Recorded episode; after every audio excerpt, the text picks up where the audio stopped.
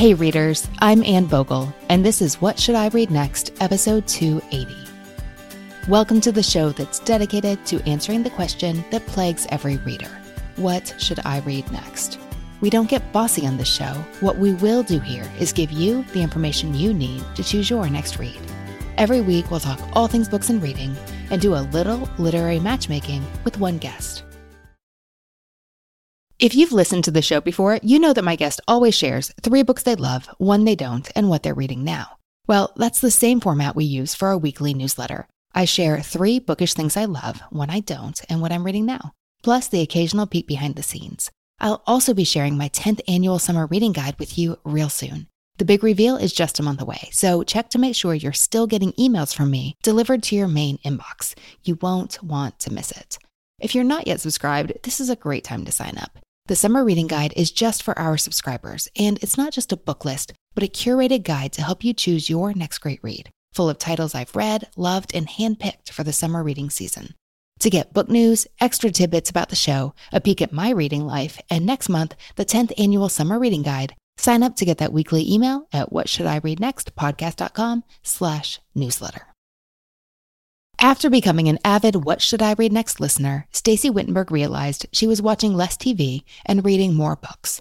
To keep that momentum going, she connected with other listeners, found her favorite reading categories, and sat down with me to chat about a classic What Should I Read Next problem the compulsion to finish every single book she starts. Today, I'm talking to Stacy about that inclination and about a reading challenge she's taken on for this year.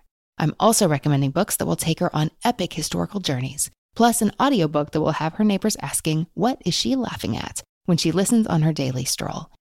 Stacy shares extra titles in each of her reading categories, so get your TBR list ready and let's get to it. Stacy, welcome to the show. Thank you so much. I told Brenna when she called, I was like squealed when I got the email. I'm like, I can't believe I got picked. Oh, I'm so glad to hear it. I think I started listening while I was on my maternity leave. I was like, oh, this is like a really nice thing for me to do. I'm stuck in a chair nursing a baby. So, oh, that sounds like excellent timing. I'm so glad. Okay, so you do have quite a history here with the show. So I've been listening for a really long time, and because my mom was like, "What podcast is this?" and I'm like, "It's the one I started listening to." I'm like, it made me stop like watching so much reality TV because I realized there's so many good books out there, and I'm blocking my own time from reading when I'm, you know, just doing mindless things. So I feel like it really, once I started listening, I think my reading life really started to take off because I was inspired just to read more and and do less, you know, trashy TV watching. it was I was happy I found it. And another funny thing, we moved to Pennsylvania right after my daughter was born basically. And you know, you start meeting other moms kind of playground kids parties, those kind of things. And one of the moms I met, we chatted a little bit and then we were Facebook friends, just kind of how you do that. When you're Facebook friends with someone, you automatically become Goodread followers of that person. Every like Tuesday, Wednesday, she and I usually would add to our TBR things that you had rec- you had recommended on the show. And finally, one day she reached out to me. She goes, Do you listen to the What Should I Read Next podcast? I'm like, I do. I go, Do you listen to it? Because you always add the same books. And she goes, I do. And then we got to chatting, and then that's how we started like our little book club. oh, and that became a book club.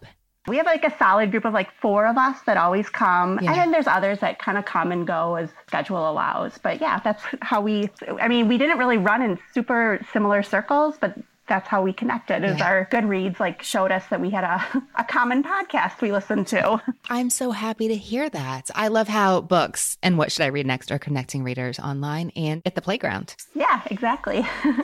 well, tell me more about your reading life in Pennsylvania. So since we moved out here, I've been a stay-home mom, three kids, and I would say my reading life really picked up when I moved out here just because I wasn't working, so I didn't have to worry about like correcting papers at night or yeah. prepping lesson plans. I was able to like lay in bed and just read and um, then joined a book club out here. Me and my friend Kate started it with when we found out we both listened to the show. Stacy, what role does reading play in your life right now? What is it to you? I would say mostly I read for escapism, just like a nice way to go into a different world and kind of get away from the pressures of life. I also read too to learn. I like to pick up a nonfiction now and again and learn something new. And then with my kids, we read constantly. I mean, there's always a book before bed. They're home all the day now, so we're constantly reading just as part of our school day, and they like it too. So well, Stacy, I can't wait to hear more about that and also get into the specific challenge you set for yourself for 2021. So, are you ready to talk about your books? I am ready to talk about my book. Okay. Well, Stacy, you know how this works. You're going to tell me three books you love, one book you don't, and what you're reading now, and we'll talk about what you may enjoy reading next. Now, how did you go about choosing these? So, when I had to pick three books I liked, I kind of went to categories of books that for me typically are wins. I picked three books that represent those three different categories. And the first book I picked is Pillars of the Earth by Ken Follett. For that book, I tend to really like those long books that are kind of tell an epic story that span over generations. And that one mm-hmm. specifically, it all centers around this little town's quest to build a cathedral and the people involved in it. It's very plot based. I mean, they have successes, they have failures, there's good guys, there's bad guys. It's constantly kind of a rotation of things are going well and the cathedral's going up, and then something bad happens. And then they have to pick themselves back up again and get the momentum going. And it does tie up neatly at the end, which I would say is another thing I like in books. I kind of I don't really like to be hanging at the end. I like to know that protagonist is okay and things are going well. That would be my first book. When did you first read this? I was thinking about that. I feel like I was young, like maybe college. And I remember I was home, you know, for a break, and my mom was like, You should read this. I read it and I really like it. And she handed it to me, and I was like, Oh, mom, like it's 900 pages and it's about medieval people building a church. Like, mm, I don't know. Like, very skeptical of it. I, I did not think it was going to be that great. But then once you pick it up, I mean, I was totally sucked in, invested in the lives of these people, loved it. I thought it was really good. And it was one of those books that when you're done, you're like, oh, that was amazing. And you kind of have to get like wrenched out of medieval England back into real life. But, and it's one I've even reread, and I'm not a big rereader. Have you read the rest of the trilogy and the prequel that just came out last fall? I did. I have read the rest of the trilogy. I mean, I like them. They still pull me in and the plot's compelling. I didn't care quite as much. Like, I feel like he tried to parallel the story with just different characters in a different time period. You know, he moved it up 100 years or back 100 years. Didn't quite work for me on that same level. Like, it felt like a copycat story. It was fine. Like I liked it, but Pillars of the Earth is the original. that makes sense. I haven't read those other ones, so that's interesting to hear. Stacy, you said that you wanted to choose books that represented different categories of books you love. What category is Pillars of the Earth? I would say it's like a like a long epic tale and it takes characters from when they're young to when they're old. I like following that timeline and seeing how they change. And I was thinking of other books that do the same thing, and like Where the Crawdads Sing is an example. They take the little girl Kya from when she's really young and they bring her to when she's older. The Dutch House does that when they bring the kids from when they lived in the house as young kids and they take it to when they're older. I think even the sister dies in the end. City of Girls did that. She takes her when she's young and she moves to New York City and her young life as a city girl and then as she grows older and how she changes. I just like authors that kind of take you along on the journey and you see their life ebb and flow. You see their high points, you see their low points, you see how they change from when they're young to when mm-hmm. they're older. I just find myself like when I'm in those stories really enjoying that passage of time. Yeah, we just did a blog post on that on Modern Mrs. Darcy not too long ago. I'm certain it does not have Pillars of the Earth on it, but it's called something like expansive stories that follow a character across decades we did that because so many readers said exactly that. Like, I want to stick with a character for many, many years. Yeah. I wouldn't have guessed that that's why you chose Pillars of the Earth, but that's really interesting to hear. And then my second one, I picked We Were the Lucky Ones by Georgia Hunter.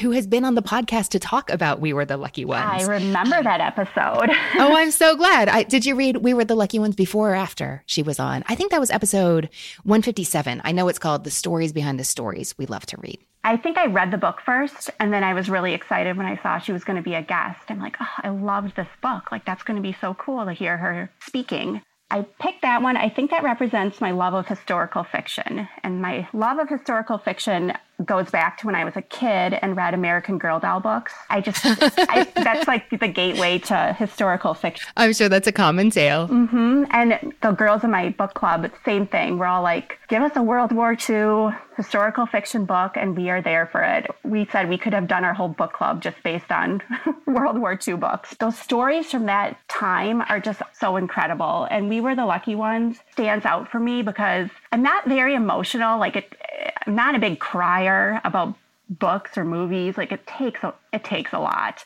And that one, I believe I shed a tear because at the end, when they all, is it okay to do spoilers?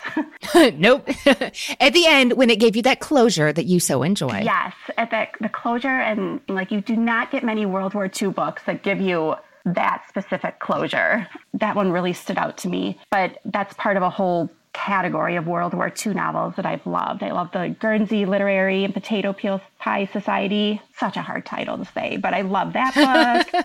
I always feel like I'm going to leave out a word. I do too. I'm like, did I get it all? Did I have it in the right order? The Huntress by Kate Quinn, that was a really good one. The Anthony Doerr, All the Light You Cannot See. I mean, so many good World War II books. There are a lot of readers who now see that another World War II historical fiction is coming out, and they'll be like, oh, if I have to see one more World War II historical fiction. Stacy, what's your reaction to that? I mean, I get it. Then just, I would say, yeah, just take a break from reading them. But, um, you know, I think it's all about balance. Like if I was reading World War II historical fiction constantly and not putting other things in, I think I would get sick of it too. But I think they will always have a place in my reading life. And you can see yourself reading them for a good long time, it sounds like. Definitely. Well, I'm happy to hear that. So for book three, I picked Wow, No Thank You by Samantha Irby. This is a category of like humorous essays. I've it's just such a fun category. I can think of so many other books that I've loved that are humorous essays. And I'd also say that it's one of the ways my husband and my reading life intersect is we'll like listen to audio books in the car of people reading their humorous essays. But Wow No Thank You is probably the last one I read. I read it over this past summer and it is so funny. I laughed to the point of like tears coming down my eyes. I think this I lady, love that image. And I was listening to it on audio, like walking through my neighborhood.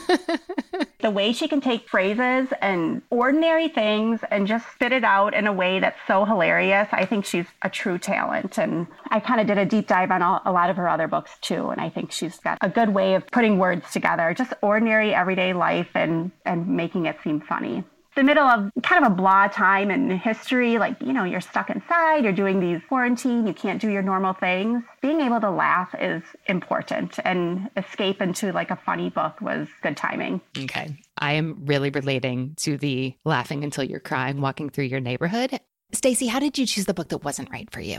I just picked the last book that I think I did a one star rating on Goodreads. The book that I picked was Flowers in the Attic the way I came across this book is I won it on a Goodreads giveaway. I randomly entered. It was under classic. Interesting that they did a giveaway for a very old book recently. I didn't realize they did that. Yeah, they have a classic section, and if maybe the publishers re-release it in a different form or whatever, so every once uh-huh. in a while you can get a classic. That category is usually really small, but I went in totally blind, and I'm reading it. I'm like, oh, this is a classic, and it was awful. It's the theme child abuse and being locked in an attic, and the mother was horrible. It has a lot of the things I just don't like in books. It has uncomfortable topics, child abuse. I don't really want to read about that. The dialogue was painful. I didn't think the writing was that good. I should have not finished it, but I tend to just finish all the books, and I thought it was so bad. And I, and it's like it's a young adult, which I don't love young adult books at this point in my life. But I went to Catholic school from kindergarten to high school, and I'm guessing that I'm guessing that the Catholic school librarians kept it out for a reason. no, that was not for me. Stacy, what have you been reading lately? I just finished Midnight in Chernobyl by Adam Higginbotham. And the reason I picked it up was my husband said, This is such a good book. And on HBO, they did a TV show. So if you read the book, we can watch the show together, which is something we like to do occasionally. I read it and I was astounded by it because I had really did not know anything about it. I went in very clueless about the whole thing. I was six five when that happened, so it was not on my radar. It looks like a really intimidating book. It seems long, but there is a hundred pages of endnotes on it. And the fact that the author could take a hundred pages of endnotes, interviews, and documents, piecemeal all that together into a story that makes sense, that's compelling, it's riveting, amazing to me. I learned a ton, you know, stranger than fiction, as they say. It's, it was really good. I'd recommend it. It's out of my comfort zone, like reading heavy nonfiction like that. I like doing it. I like to learn, but it takes a lot. It takes a lot of concentration and yeah. it's work, but it was really good. And then me and my husband just started the series the other day. So that's fun for us to do too. Like we'll read yeah. the same book and then we'll if there's a show on it, then we'll watch the show. I think that never gets old, like reading the book and then watching the movie or watching the show and kind of comparing how it's similar or how we think it was interpreted. Well, how are they doing so far with the small screen version? It's great. it's so good. It sounds weird to say it's great because it's horrible, but it feels really authentic and accurate. And it gives you a good sense of the horror that that accident must have been. Stacy, what do you want to be different in your reading life right now? I do tend to finish all the books that I start. Like I'm a chronic finisher. I'm like, well, I've made it this far. I might as well keep going. I don't think that's always served me well. I feel like I've read a lot of books that are just kind of okay. And there's so many good books out there that I'm probably limiting myself a little bit by always finishing. And then I pretty much like 99% am a library user. So a lot of times my reading life is dictated by what holds have come in or what's available currently at the library. I love our library. It's like the greatest small town library. But sometimes, you know, your mood and then what comes in isn't a match. So then you're reading books that might not fit how you're feeling or what you want to read. So maybe just choosing books with a little more intention. One of our most recommended episodes is episode 153. It's called Revolutionizing Your Reading Life 10 Minutes at a Time. And in it, our guest, Carrie Sweeney, tells us how she incorporated checking her library holds basically into her routine and how she manages that holds, which you can do at many libraries, even though many readers don't know it, in such a way that the books that come in do better match what she's in a mood to read right now. But I know you've listened to that episode, but I'm sure somebody out there needs to hear that there is a way to mitigate that problem, at least a little bit. And I hope that episode helps. So I imagine that you've read a book where you got to the end and thought, uh, at that time could have been better spent. Yeah, definitely. Sometimes too, like, I don't know. I have this thing where if I start a series, I feel very compelled to like see it to the end. Like I started reading in the beginning of quarantine, the Robyn Carr Virgin River. And the first couple, I'm like, this is nice. Like, what a nice town. Like everything goes well here. Everyone always falls in love and it's a happy ever after. And it, it, the first couple I really enjoyed. Mm. And then I'm like, well, I'm going to keep going with this series. And then I kind of got to the middle and I'm like, all right. I'm kind of sick of this town. Like, nothing's this easy. And I'm like, why am I still reading it? Because I get the story. Like, everyone goes to this town and it's perfect and they have the great lives. But I ended up the series, like, kind of hate reading them. And I, there's no need. Like, why am I, why am I putting myself through this? I got, I liked it in the beginning and then I kind of thought they got redundant. But I do that. When I start a series, I feel like I really need to see it to the end. And there's no need for that. I know I need to do better. well, you know, I'm just now realizing one of the challenges with series. I haven't read anything by Robyn Carr, I don't think, but it sounds like you're describing that all the books in this series for you are books that fit a particular reading mood. And especially if you're reading the books in this series close together, which can often be so nice because then you remember who everybody is and what just happened. And, you know, there are real benefits to reading a series concurrently. But you may not stay in that same reading mood for as long as you have books in the series. And then you end up feeling like, I don't, I'm ready to move on. I don't want to be here anymore. It makes sense, but I'm not sure what to tell you to do about it. It's something I need to change. I need to say to myself, okay, you've got these other books on your shelf. Let's go that way and we'll leave this series for a little bit.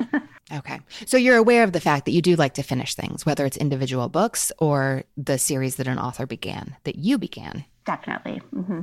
Okay, that's good to know. Stacy, what do you want more of in your reading life right now? I would say quality over quantity.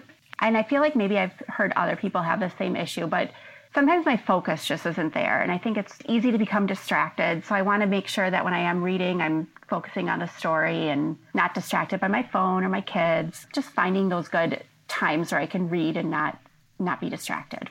Okay, that's good to hear. So it sounds like what we want to do is find a variety of books for you that fulfill those different categories that you know you like. Like sometimes you want to really dig in and stay with a character on their multi decade journey. Like you want to be in it for the long haul. Definitely. And, and, sometimes you want really funny essays that are just going to make you laugh out loud and make all the neighbors wonder, what is she doing? What is she listening to? For sure. And then historical fiction because you love to learn and escape into other time periods and just enjoy a good story with hopefully a neat ending that resolves the hanging threads and makes you feel really satisfied as a reader. Exactly. Okay. So my hope is we can find some books for you in these categories. Then, depending on the mood you're in, you can pick up the one that seems right for right then. Perfect. That sounds good. Okay, and as we do it, I know you're on the lookout for something specific in your reading life this year. Uh, tell tell me about your shelf worthy challenge. During the quarantine, there was such a big push to shop local and support your local stores, and I took that very seriously. Bought a lot of pizza, got a lot of donuts at the local bakery. You know, did like a lot of food shopping local. And then when it came to like New Year's and setting intentions, I'm like, well, I did a nice job shopping locally at my bakery, but I should be doing that with bookstores.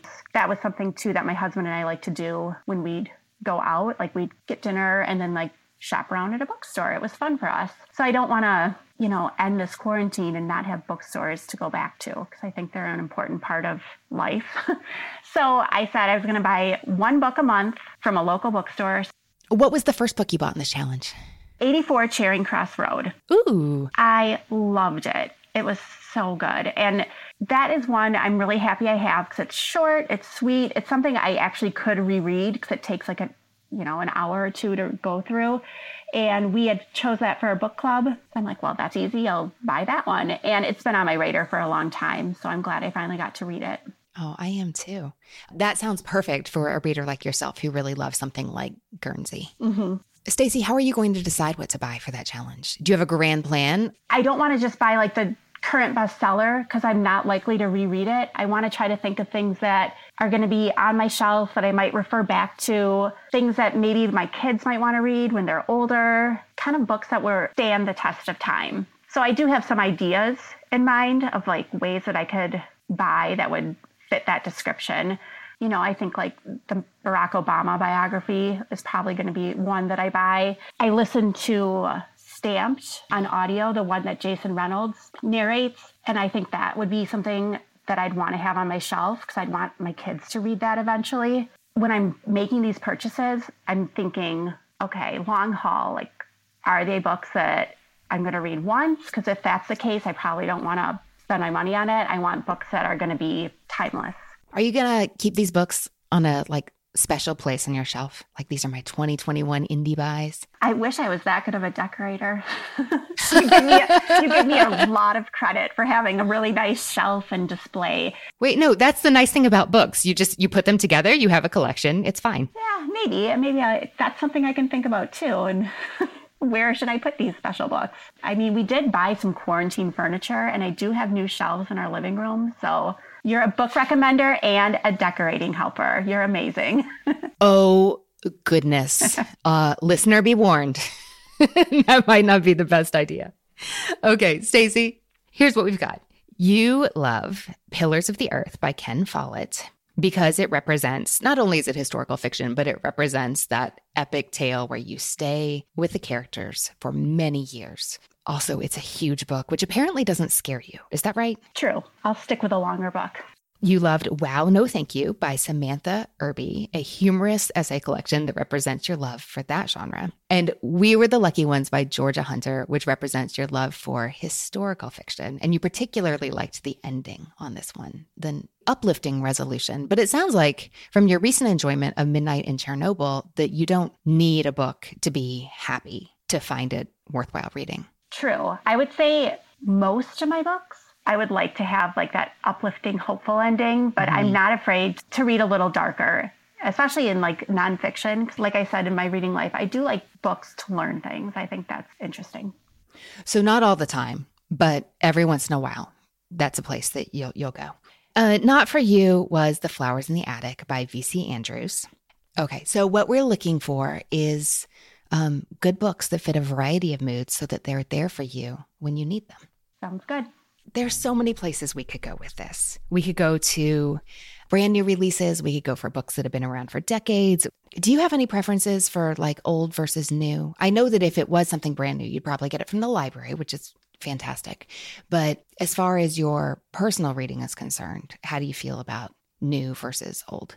I'm always like excited about those shiny new ones that people are posting over Bookstagram. Like, oh, that looks really good. And when my library gets them, I'm usually excited about reading them. But I also do like backlist when like when you read a really good new one and you're like, oh, this author's got things in her backlist. Like I'm totally fine checking that out and I'm fine old versus new. Stacy, Let's start with Backlist, although not that Backlist, and this is a trilogy that is still unfolding. The book I'm thinking of is The Lost Queen by Signe Pike. Now, I think Pillars of the Earth is set, I think, the 11th or 12th century when they're building some of the huge cathedrals in Europe, and that specific one that they're tracking in that small town. For this one, we're going back even further in time to the 6th century. And this is historical fiction, but it's based on the legend of Merlin.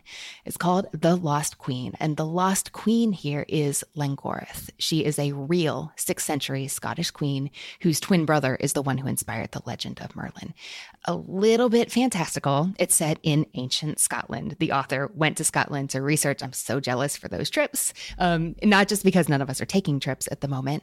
Uh, she weaves in ancient magic, really complex political situations, and clashing religions. And and when you put those three elements together, it makes for a really intriguing story. Something else I like about this is you follow Languoreth from girlhood and then forward as she becomes an adult with a, a calling and you watch her step into that. But even though she is raised in a very important family and marries into another very important family, um, she has a hard time experiencing love and loss and just the crushing weight of the responsibility of being this leader to her people. This is a planned trilogy the second book, The Forgotten Kingdom, just came out at the end of 2020. And then the next book is expected maybe two years. There were two years between The Lost Queen and The Forgotten Kingdom. So in two years, we get the continuing saga of Languoreth and her brother and her family. How does historical fiction, inspired by real people from history set in 6th century Scotland, sound to you? Sounds really good. That hits my notes of like liking that following a character from beginning through their life. I like that aspect of it. I've been to Scotland. It's been a long time, so I think that's kind of fun to kind of read about places that you've been before. And yeah, that sounds really good. You've mentioned several times that you listen to audiobooks, so I have to tell you that I really appreciated hearing the pronunciation of the ancient Scottish names and places as read by Tony Fruton. I listened to I Am, I Am, I Am by Maggie O'Farrell. Mm-hmm. The narrator who did that has that beautiful, like, British accent. And the words in that book are so beautiful anyway. And then listening to it, that voice, it was beautiful. That's interesting. I was actually wondering if Hamnet would be a good pick for you if you haven't read it yet. I haven't read it, and it's on my library holds list. I I think it sounds promising for you. I mean, Tony Fruton is a fantastic narrator, but just hearing her pronunciation of the ancient Scottish names and places not only gives me confidence that I'm reading it right, I know how it's pronounced. Also, it just helps me feel more like I'm there. So that is The Lost Queen by Signe Pike. Gently backlist, um, just having come out in 2018. Now let's go new. We talked about funny essays that just have you crying walking down the sidewalk because you're laughing so hard. I'm wondering if you would enjoy Broken in the Best Possible Way by Jenny Lawson. This will be a new book. It's coming out April 6th. This is a brand new book. It, have you read anything by her before? I don't think I have. And that's funny that you say that because I think I just added it to my Goodreads want to read section. I'm going to take that as a bit of serendipity. I listened to an advanced copy on audiobooks, which is why I'm crying going down the sidewalk with a book that's just barely out. She says right in the beginning of the audiobook, which she reads, and it was wonderful to hear the story in her own voice. I read Let's Pretend This Never Happened just in hardcover, and I'm so glad that I got to try this new one listening to her tell the story. And she does personalize the audiobook for audiobook listeners. She's not straight up just reading the exact text on the page, which makes you feel special and it's kind of fun. But she says right at the beginning of the story, like, um, some of what I'm talking about here is probably completely inappropriate, but that's my jam. You know my style. Um, if not, you're about to find out. So let's do this. So, with that caveat, she plunges into the story. And in this collection, what she's writing mostly about are depression and anxiety. And she is really frank and detailed. This is why her readers love her, because especially whether or not you have been to those places in your own life, um, which if you have, you feel seen. But even if you haven't, like one of her big goals is to destigmatize talking about mental illness. And also, she has at least one autoimmune condition, and she's very much attempting to normalize that as well. She's writing about these heavy topics and yet she does it in a way that has you just like laughing out loud where your neighbors think is that woman okay? Is is that happy crying or sad crying? But the piece that really had me just cracking up was six times i've lost my shoes while wearing them while she talks about losing her shoes on elevators which doesn't sound like it should be a thing but she talks about her medications and how they affect her body and how this is part of life and how she tries to make things okay by normalizing like oh i just you know lost my shoe. It's fine. And that other people are always weirded out. And that, I mean, there's a lot of funny material there. And she writes a really heart stirring essay called I Already Forgot I Wrote This about her own struggles with just her memory for a variety of reasons, but also how that can really um, stir up fear in her because of her family's history of dementia. And one of the things she says throughout the book is like, you laugh or you cry. Like, we're going to do both, but mostly here today, we're going to laugh. But she also writes really powerful pieces about the way of the world these days. Like she writes this open letter. It's called An Open Letter to My Insurance Company about how her insurance company, which is supposed to be on her side, like has made it so difficult to get the medication she needs to continue living a life that is healthy and whole. And it's really poignant and powerful. I don't think I laughed out loud during that one she gives a warning in one chapter. She says, I'm supposed to tell you, you should skip this chapter if you are less than like 18 years old she's writing about sensitive topics like the sort that if like if you went to a website it would say like to view this content you need to be however years old like click to confirm. I think that's her way of doing that. And i was like i'm not 18 i can listen to this. And it turns out stacy i couldn't. I ended up skipping that essay. So sensitive readers should definitely know what you're getting into but many people know and adore jenny lawson. Like so many people the first thing i ever read by her was the blog post she wrote a long long time ago about is it a steel chicken Beyonce that she she pranked her husband with back home in San Antonio.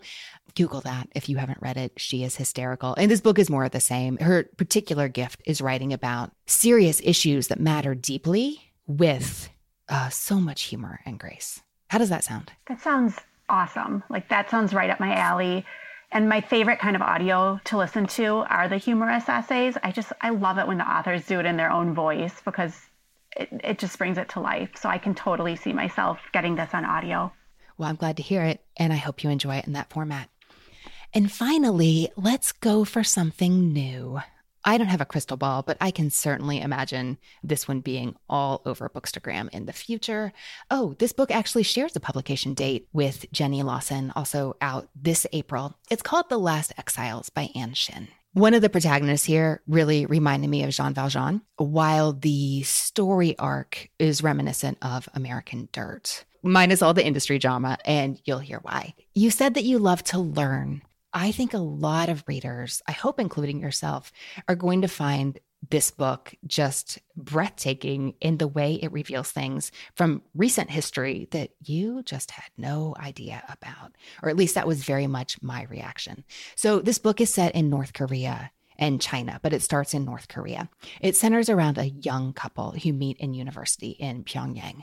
Their names are Jin and Suja. She comes from a journalist family, a, a wealthy journalist family. Um, he is from a tiny village, something like 900 far north, um, where his family doesn't have enough food to eat because nobody there does. But he wins the scholarship. They meet at the university in Pyongyang, a major city in North Korea at first she thinks he's ridiculous and pretty soon they fall in love and you know they want to spend their lives together. In school they are a little bit insulated from the chaos that is the political situation in north korea at the time under the reign of kim jong-il. Reading this story stacy oh my gosh i could not believe that these events were unfolding like 20 years ago. So his reign began in 1994 and it just ended in 2011 i mean this is This reads exactly like historical fiction. I mean, this is this reads like historical fiction, but it is very recent history. I think the events in the book began in like 1996, 1997. This young couple is in love. They want to spend their lives together. The government is not in good shape. And you can see that in various ways. Like Suja and her mother have plenty of money to spend. They find out there's a market with new goods. They go because they're going to get her a coat. So she's ready to, you know, begin her adult life look, looking prim and proper, but not too beautiful because bad things happen in North Korea in the night under the reign of Kim Jong il to uh, girls who look too pretty. And the mother is constantly aware of that and is telling her daughter, like, no lipstick, you can't stand out, you don't want to catch anybody's eye because there, there's no protecting your daughter from something like that but they they go to buy a coat and there are no coats. There are some men's gloves, but all these goods that are supposed to be there that the government has announced are here for the people. Like there are no goods. Jin goes home on a school break, and when he does, he happens to come home in the middle of a raid, which nobody can call a raid. It's a governmental inspection where they're taking things out of people's homes that they need, like money and jewelry and food when the people already have no money. If, if they did, they wouldn't have anything to buy. Um, and they're literally starving. Like Jin can see how much skinnier they are than the last time he was home, and he's concerned. And through a series of events, he ends up stealing a bag of cornmeal which is uh, it's treason. It's punishable by death in North Korea. And he goes back to school He's not caught as, at first, but he gets ratted out by the neighbor. And when he does, it sets in motion this chain of events where he, hang on, let me think. He gets caught. And you know he gets caught because at the very beginning of the story, we find out that the cornmeal culprit has escaped from prison. Suja's family is in journalism. Her father finds this out. He's getting ready to print the news. And she seems a little bit too interested in this news for her father not to be suspicious. But she knows if he escaped, he must have gone north to China.